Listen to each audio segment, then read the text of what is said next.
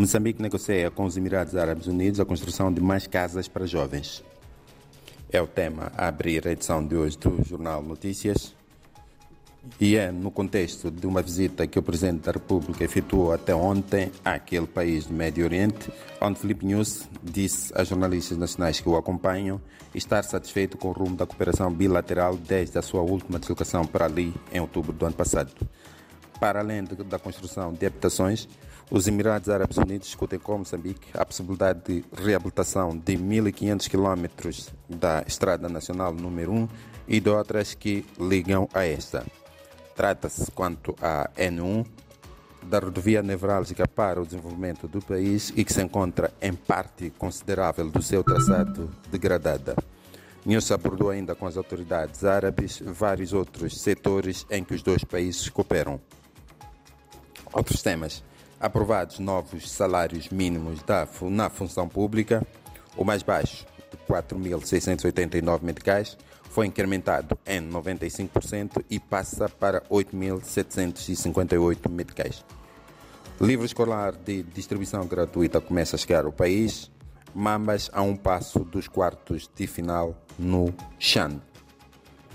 Nas breves, Instituto Nacional de Meteorologia alerta para a possível evolução de uma uh, tempestade e projeto promove a agricultura urbana.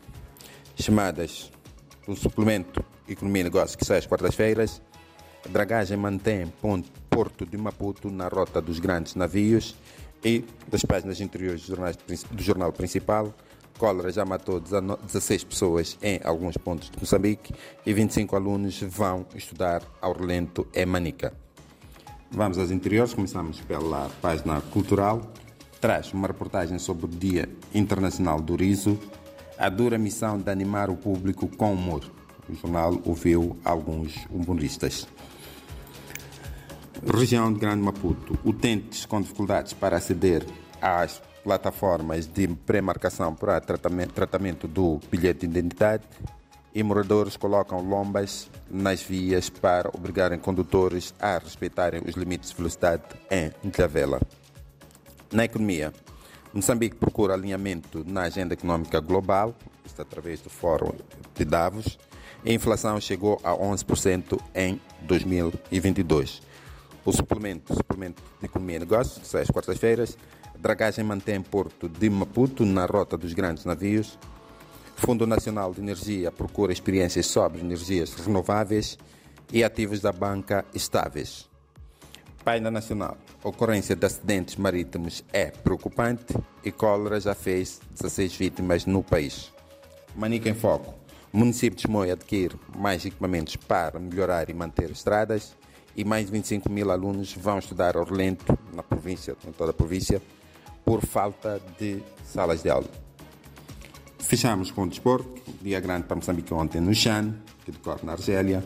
Golpe de mestre aos líbios. Depois de empatar na primeira jornada sem golos frente à Etiópia, Moçambique bateu a Líbia por 3-2.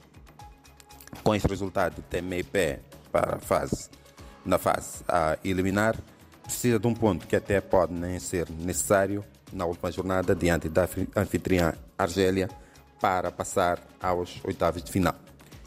Felipe Moreira é novo treinador de futebol de Ferroviário da Beira, vai disputar um sambola este ano.